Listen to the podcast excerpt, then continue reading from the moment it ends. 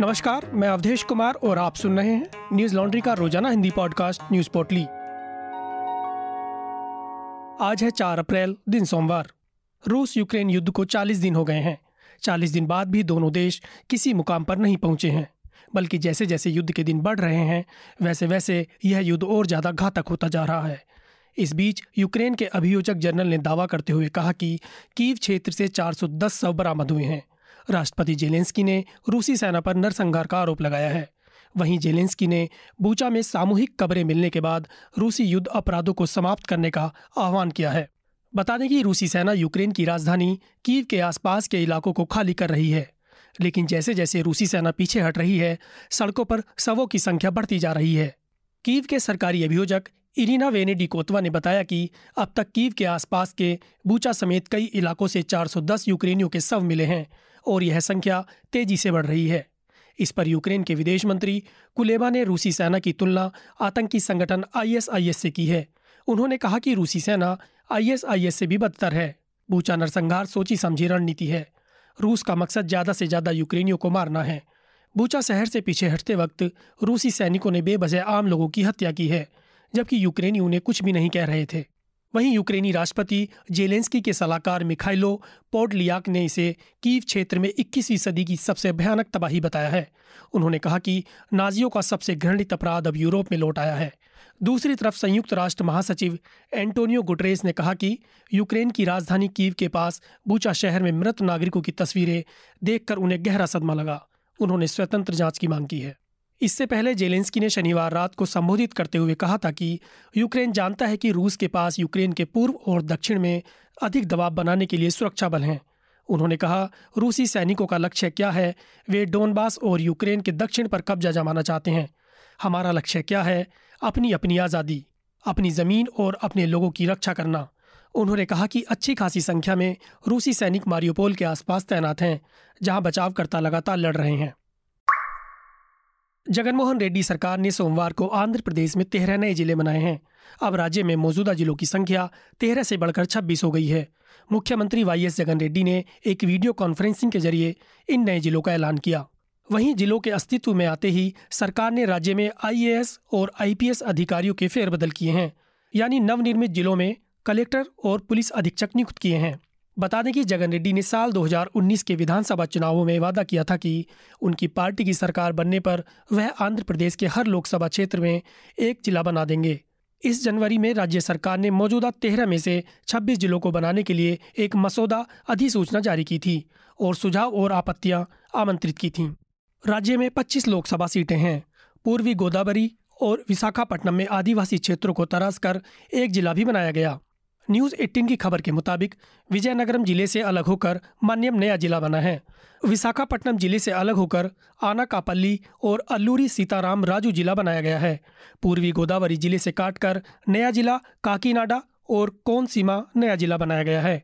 पश्चिम गोदावरी ज़िले से काटकर एल्लुरु, गुंटूर ज़िले से काटकर पलनाडु, गुंटूर ज़िले से काटकर बापटला, कुरनूर ज़िले से काटकर नांदियाल, अनंतपुर ज़िले से काटकर श्री सत्यसाई चित्तूर ज़िले से काटकर श्री बालाजी, कडप्पा ज़िले को काटकर अन्नामाया और कृष्णा ज़िले को काटकर एनटी रामाराव नया जिला बनाया गया है। श्रीलंका अब तक के सबसे बड़े आर्थिक संकट से गुजर रहा है।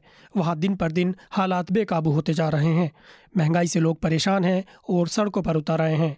लोगों को मूलभूत सुविधाएँ भी नहीं मिल रही हैं। इस बीच रविवार देर रात श्रीलंका सरकार की पूरी कैबिनेट ने इस्तीफा दे दिया है। देश के शिक्षा मंत्री और सदन के नेता दिनेश गुणवर्धने ने बताया कि राष्ट्रपति गोटबाया राजपक्षे और पीएम महिंद्रा राजपक्षे को छोड़कर सभी 26 मंत्रियों ने श्रीलंका के पीएम को इस्तीफा सौंप दिया है। हालाँकि उन्होंने कैबिनेट के इस सामूहिक इस्तीफे का कोई कारण नहीं बताया है। श्रीलंका के हालात ऐसे हैं कि पिछले कई सप्ताह से देश की जनता को ईंधन और रसोई गैस के लिए लंबी कतारों में खड़े होने के साथ साथ आवश्यक वस्तुओं की कमी का सामना करना पड़ रहा है। इससे पहले राष्ट्रपति गोटबाया राजपक्षे ने शुक्रवार की देर रात एक विशेष गजट अधिसूचना जारी करके श्रीलंका में एक अप्रैल से आपातकाल लगा दिया था। वहीं सरकार ने शनिवार शाम छह बजे से सोमवार तड़के छह बजे तक के लिए राष्ट्रव्यापी कर्फ्यू की घोषणा की। कैबिनेट के इस्तीफे से पहले पीएम राजपक्षे के बेटे नमल राजपक्षे ने देश के खेल मंत्री सहित अपने सभी विभागों से इस्तीफा दे दिया था। इसके करीब एक घंटे बाद ही अन्य मंत्रियों ने भी पीएम को अपने इस्तीफे सौंप दिए। श्रीलंका में विपक्ष के नेता सजित प्रेमदासा ने भारत के प्रधानमंत्री नरेंद्र मोदी से मदद की गुहार लगाई है। समाचार एजेंसी एएनआई से बातचीत में सजित प्रेमदासा ने पीएम मोदी से अपील करते हुए कहा है कि कृपया जितना अधिक संभव हो, उतनी मदद कीजिए। ये हमारी मातृभूमि है हमें अपनी मातृभूमि को बचाने की आवश्यकता है। बता दें कि भारत ने आर्थिक संकट शुरू होने के बाद श्रीलंका की काफ़ी मदद की है। भारत ने तेल, अनाज और दवाओं के अलावा कर्ज भी दिया है। हालाँकि श्रीलंका में फ़िलहाल हालात सुधरते नहीं दिख रहे हैं। वहाँ की सरकार ने अंतर्राष्ट्रीय मुद्रा कोष यानी आईएमएफ का दरवाज़ा भी खटखटाया है। बीबीसी की खबर के मुताबिक, श्रीलंका में जारी आर्थिक संकट के बीच देश के राष्ट्रपति गोटबाया राजपक्षे ने देश के सभी राजनीतिक दलों को देश के अब तक के सबसे बुरे आर्थिक संकट का समाधान तलाशने के लिए सरकार में शामिल होने का आमंत्रण दिया है। उन्होंने सभी राजनीतिक दलों से इस संकट का समाधान निकालने के लिए मिलकर काम करने की अपील की है। देश में एक बार फिर सोमवार चार अप्रैल को पेट्रोल, डीजल के दामों में बढ़ोतरी हुई है। बीते चौदह दिनों में यह बारहवीं बढ़ोतरी है। यानी दो दिन छोड़ दिए जाएँ तो हर रोज़ तेल की कीमतों में बढ़ोतरी हुई है। इन दिनों में तेल की कीमतों में आठ दशमलव चार ज़ीरो रुपये प्रति लीटर का इजाफा हुआ है। वहीं आज की बढ़ोतरी के बाद दिल्ली में पेट्रोल के दाम एक सौ तीन दशमलव आठ एक रुपये प्रति लीटर और डीजल के दाम पिचानवे दशमलव ज़ीरो सात रुपये हो गए हैं। वहीं मुंबई में आज पेट्रोल एक सौ अठारह दशमलव आठ तीन रुपये प्रति लीटर पर पहुँच गए हैं, जबकि डीजल एक सौ तीन दशमलव ज़ीरो सात रुपये प्रति लीटर पर है। भारत में यह कीमतें तब बढ़ रही हैं जब अंतर्राष्ट्रीय बाज़ार में कच्चे तेल के दाम गिरने लगे हैं। एनडीटीवी की खबर के मुताबिक, सोमवार की सुबह भी अंतर्राष्ट्रीय बाज़ार में ब्रेंट क्रूड फ्यूचर में गिरावट दर्ज हुई। तेल सुबह ज़ीरो दशमलव आठ फ़ीसदी की गिरावट के साथ एक सौ तीन दशमलव छः ज़ीरो डॉलर प्रति बैरल पर था। वहीं वेस्ट टेक्सास इंटरमीडिएट क्रूड में भी इतनी ही गिरावट आई थी और यह अट्ठानवे दशमलव चार पाँच डॉलर पर था। वहीं शुक्रवार के आखिरी कारोबार में भारतीय वायदा बाज़ार में भी कच्चे तेल की कीमत गिर गई थी। तेल की कीमत तीन दशमलव तीन चार प्रतिशत की गिरावट के साथ सात हज़ार पाँच सौ सात रुपये प्रति बैलर पर रह गई थी। इसके अलावा कंप्रेस्ड नेचुरल गैस यानी सीएनजी के दाम भी फिर से बढ़ा दिए गए हैं। दिल्ली में सीएनजी गैस के दाम अब दो दशमलव पाँच रुपये की बढ़त के बाद चौंसठ दशमलव एक एक रुपये प्रति किलो कर दिए गए हैं। वहीं दिल्ली ही नहीं, नोएडा में भी सीएनजी के दाम बढ़ गए हैं। दिल्ली से सटे नोएडा में बीते 24 घंटे में सीएनजी की कीमत में दो दशमलव आठ रुपये की बढ़ोतरी की गई है। दिल्ली में चौंसठ दशमलव एक एक रुपये प्रति किलो, नोएडा में छियासठ दशमलव छः आठ, ग्रेटर नोएडा में छियासठ दशमलव छः आठ, गाजियाबाद में छियासठ दशमलव छः आठ और गुरुग्राम में बहत्तर दशमलव चार पाँच रुपये प्रति किलो हो गए हैं। सीएनजी की कीमत पिछले चार दिनों में दूसरी बार बढ़ाई गई है। इससे पहले दिल्ली में शुक्रवार को सीएनजी की कीमत में अस्सी पैसे की बढ़ोतरी की गई थी। अमेरिका में रहने वाली पाकिस्तानी गायिका अरूज आफ्ताब को उनके गाने मोहब्बत के लिए best global music performance 2022 Grammy award दिया गया है। उन्हें यह पुरस्कार सर्वश्रेष्ठ वैश्विक संगीत प्रदर्शन श्रेणी में दिया गया है। यह उनके करियर का पहला ग्रेमी अवार्ड है। अरूज आफ्ताब ग्रैमी के लिए नॉमिनेट होने वाली पहली पाकिस्तानी महिला हैं। अरूज आफ्ताब को बेस्ट न्यू आर्टिस्ट के लिए भी नॉमिनेट किया गया था। बीबीसी की खबर के मुताबिक अरूज आफ्ताब ने चौसठवें ग्रेमी अवार्ड्स के अवसर पर स्टेज से कहा, मैंने यह रिकॉर्ड हर उस चीज़ के लिए बनाया है जिसने मुझे तोड़ा और मुझे दोबारा इकट्ठा किया। इसे सुनने और अपना बनाने के लिए आपका धन्यवाद।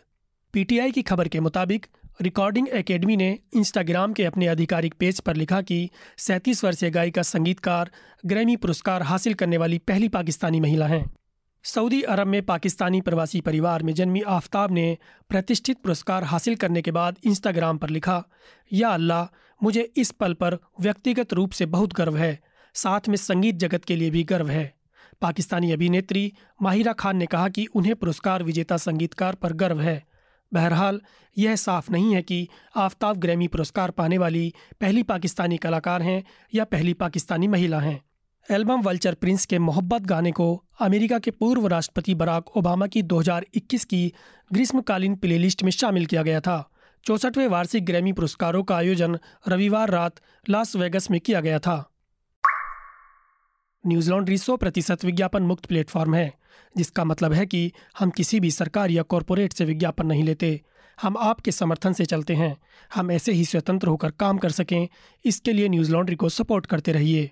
न्यूज़ लॉन्ड्री को सहयोग देने के लिए Hindi dot Newslaundry dot com पर जाएँ और सब्सक्राइब करें और गर्व से कहें, मेरे खर्च पर आज़ाद हैं खबरें। आज बस इतना ही, आपका दिन शुभ हो, नमस्कार। न्यूज़ लॉन्ड्री के सभी पॉडकास्ट ट्विटर आई और दूसरे पॉडकास्ट प्लेटफॉर्म पे उपलब्ध हैं। खबरों को विज्ञापन के दबाव से आज़ाद रखें, न्यूज़ लॉन्ड्री को सब्सक्राइब करें।